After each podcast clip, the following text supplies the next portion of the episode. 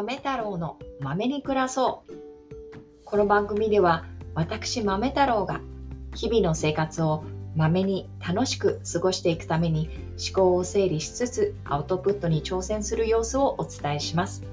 あわよくばこれを聞いている方にも楽しい気分になっていただけたらいいなと思っております。よろしければお付き合いください。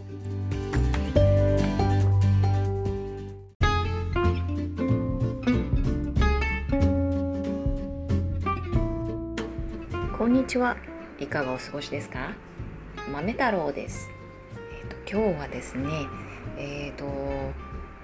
在宅なんです。で在宅の時はね、なぜかね、ことあのひらめくっていうかこういう話したいなっていうのが思いついてあの録音するみたいなことになってるんですけど今日も例に漏れずそんな時でした。というわけで今回はですねルッキズム外見至上主義に関しての危険性についてお話ししたいと思います。よろしければお聞きください。えっ、ー、とルッキズムとかね外見至上主義っていうのがねあのだんだんこう叫ばれるようになってきました。えーと、私がなぜこのトピックをね取り上げるかというとまず他でもない自分の中に根強くこの意識が残っているからです。やっぱり何かあるとね外見を褒めるっていうことがまるで条件反射のようにねあの聞いていてそれをいいと思って言ってるんですよね。でこれではって言ってからものすごい後悔したりとかその何て言うのかな何も学んでいない自分にこうがっかりするみたいなことがあるんです。でねあの外見至上主義ということは外見というところに価値を置いてでね人を比較する時外見で目で見見られるものに対して優劣をつけるという考え方ということですよね。ねこれに関する危険性は今まで全く気づいてなかったと思うんです。えーと、それはね子供ができてから本当に真剣に考えるようになってきました。なぜかというと、まあ、子供がねあの海外ルーツを持つとかあの海外ルーツっていうかミックスルーツを持つんですね俗にハーフと呼ばれる特徴を持つ子ですで何かの折にですねこう人からお褒めの言葉をいただいたりするわけですねその子供に対してですねでみんなね子供っていろんな褒めあの褒め言葉をもらっていると思うんですけど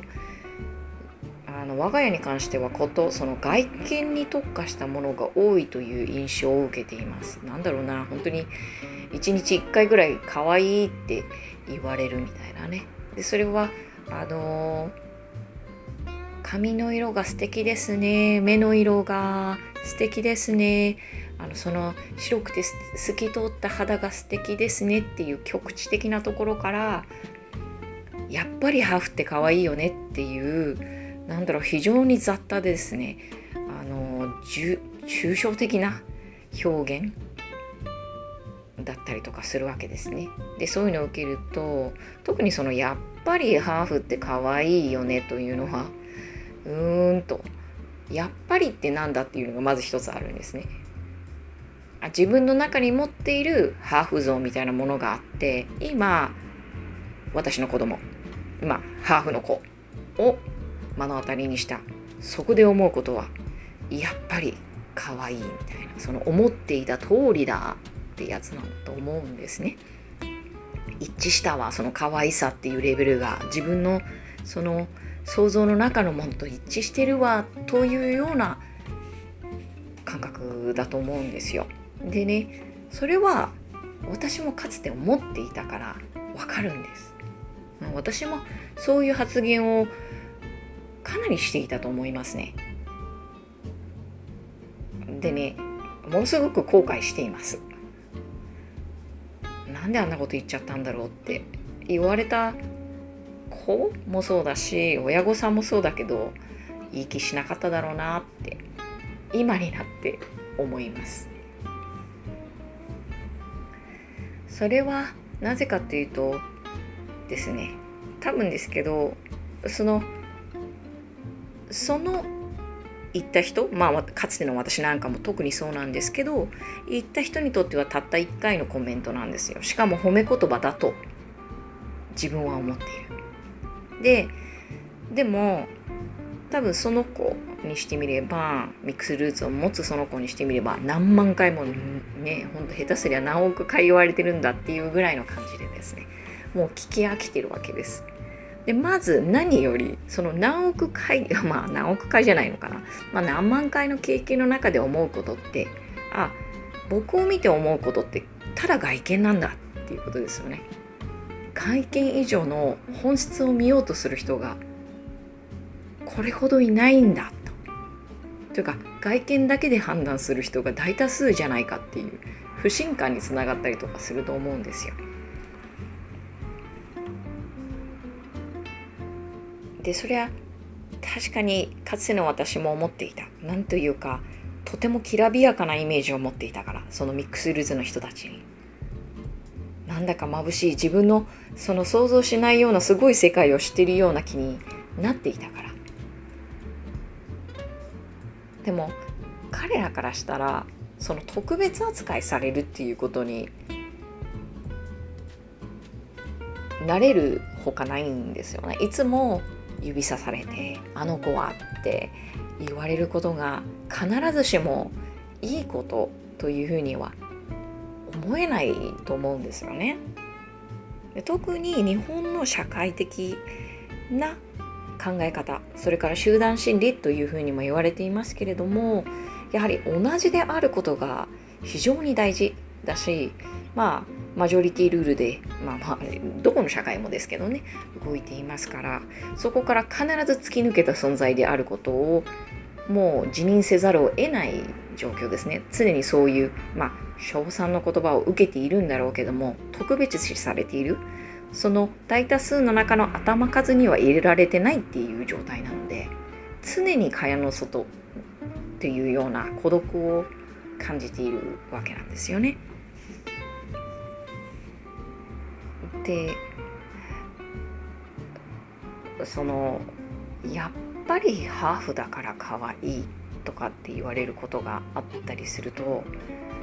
やっぱりでハーフだから可愛いということはその条件がなければ我が子は可愛くないのかと思ってしまうわけなんです。まあ私がひねくれているだけじゃないかと言われるとそうかもしれません。でも私にとって子供というのは絶対的に愛される存在だし絶対的に美しいんですあのそれは、えーと、もう見た目とかじゃなくてそんなものは超越したもう絶対的に愛される可愛い存在って言えばいいのかな。こう可愛いというのは顔がとかそういう外見的なことではなくそれ以上のものですね。慈しみの意味を込めているんだと思うんですけど。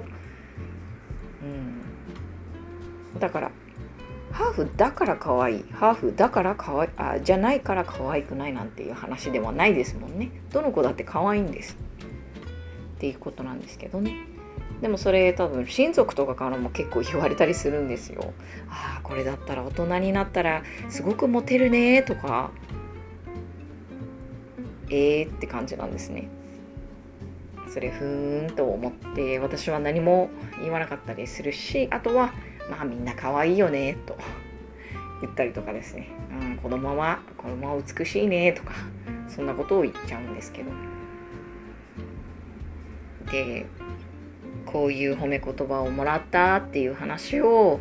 あの親族にしてもいや褒めてるんだからいいじゃんというふうに言われたりするんですけどそれって受け手がそれその言葉を欲しいと思っていて初めて成立する条件だと思うんですけど褒めてるんだから感謝してしなさいっていうのは何にもねあの期待してないっていうかところからあの外見を褒められて褒めてるんだから感謝しなよって言われるのはもうありがとうの搾取でしかないんじゃないかなっていうふうに思っています。でねややもすればそのすごい言葉だなと思うんですけどもうハーフっていうものが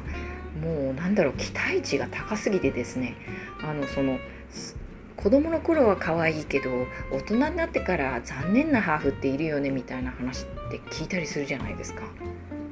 その結局ハーフというタレント枠だったりがあったりしてその人たちがとてもねあの容姿端麗でこう人々のそのあの称賛を得るようなね憧れの的のような存在だからその光があると影になる人たちが出てくる。でそれを残念ハーフっていうふうに言うわけですね。いやでもみんながみんなねあのそのハーフタレント今ちょっとどういう方がいらっしゃるか分かんないけど例えばローラさんとかねみたいに容姿端麗なわけじゃないっていうかそんなこと言ったらみんなが綾瀬はるかじゃないし みんなが誰だ？吉沢亮さんじゃないし分かんないけどすごい古い例えだったらごめんなさいなんですけど。っていう感じでえ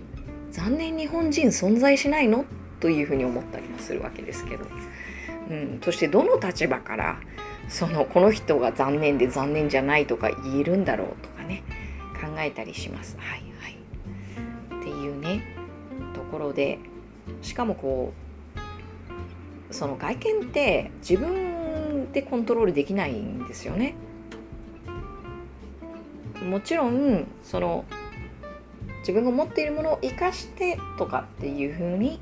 あの例えば自分に合ったスタイルの服を着たり髪を髪型を変えたりとかってそういうことはできても完全に変えるなんてことはどうしてもできないわけなんですよね。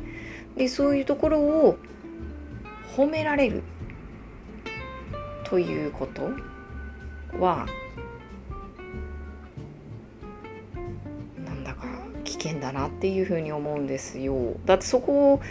だとということはそこで褒められて特別視されるのもまた孤独を感じて感じるしこれでけなされたらもう何て言うんでしょう無力感しか残らないじゃないですか。自分が好きでこの外見で生まれてきたわけではないわけです。望んで生まれてきたわけではないわけですから。そういうところをねかいとも簡単になんか残念ですねなんて見た目が残念ですねとかって言ってる人いるけどそんなことを言われるってことはもう無料なんだっけ学習性無力感まっしぐらじゃないかなって。そこに関してはもうもう劣等感しか残らないですよね。でそんなことを考えているとやっぱりどっちにしろあの危険性をはらむんだなってその外見に対するコメントっていうのはっていうふうに思いましてですね。普段の私のあの言動とかをこう振り返ってみるとことねあのどなたかのお話ししてる時にね誰か友達とかと話してる時に「あ綺麗な方だよね」なんて普通に言ってたりして「はもう所詮外見だよね私は」っていう。外見しか見てないんだなって本質も全く見えていないんだなっていうことの裏返しだなというふうにあの次回のためにお話ししております。でねあのその先を見られるようになっていきたいものだなと思うんですよね。あのもちろん違いを見ないようにするっていうことではないんですね。それを絶対に言わないようにするとかそういうことじゃなくてですねそれ以外に多分知るべきことがあったりするわけなんですよね。その人が好きなこと興味があること許せないこと学んでいきたいこと何でもいいんですけど、うん、もっとそういうところで関係性を深められるところがあるんじゃないかなっていうふうに思っています。うん、私ねあっと思ったことがあったんですよ。なんか高校時代かななんか同級生でねすごく容姿端麗の子がいたんです。で私断るごとにちょっとこう褒めているような感じだったんですね。あすごく可愛いね今日もみたいなね。ね。だけどその子いつも何て言うか何て言うのかな。あんまりこうコメントしなかったしなんか無表情みたいな。なんかその瞬間だけ全然話聞いてないみたいな感じだったんですよ。でも今になったらわかるなって思います。もしかしたら私は彼女に孤独を与えていたんじゃないかなって。もしかしたら彼女は私に少しでもあえっと、特別扱いしないであの友達としていてくれるかなっていうのを見てたのかなっていう。がっかりさせてしまったかもしれません。なんかあの時のその彼女の表情っていうのが今もあの何て言うか目に焼き付いてるんですけど、うん、いつかね会ったら話したいなってなんか今だったらそんなこと言わずに話せるのになと思っているところです。こういうこともね教訓にしていきたいと思います。ということでつらつらとちょっと15分になってしまった。あの長く話しましたがこれをあのこの配信を聞いてくださってどうもありがとうございます。これを聞いているあなたの一日が素晴らしいものになりますように。ではまた。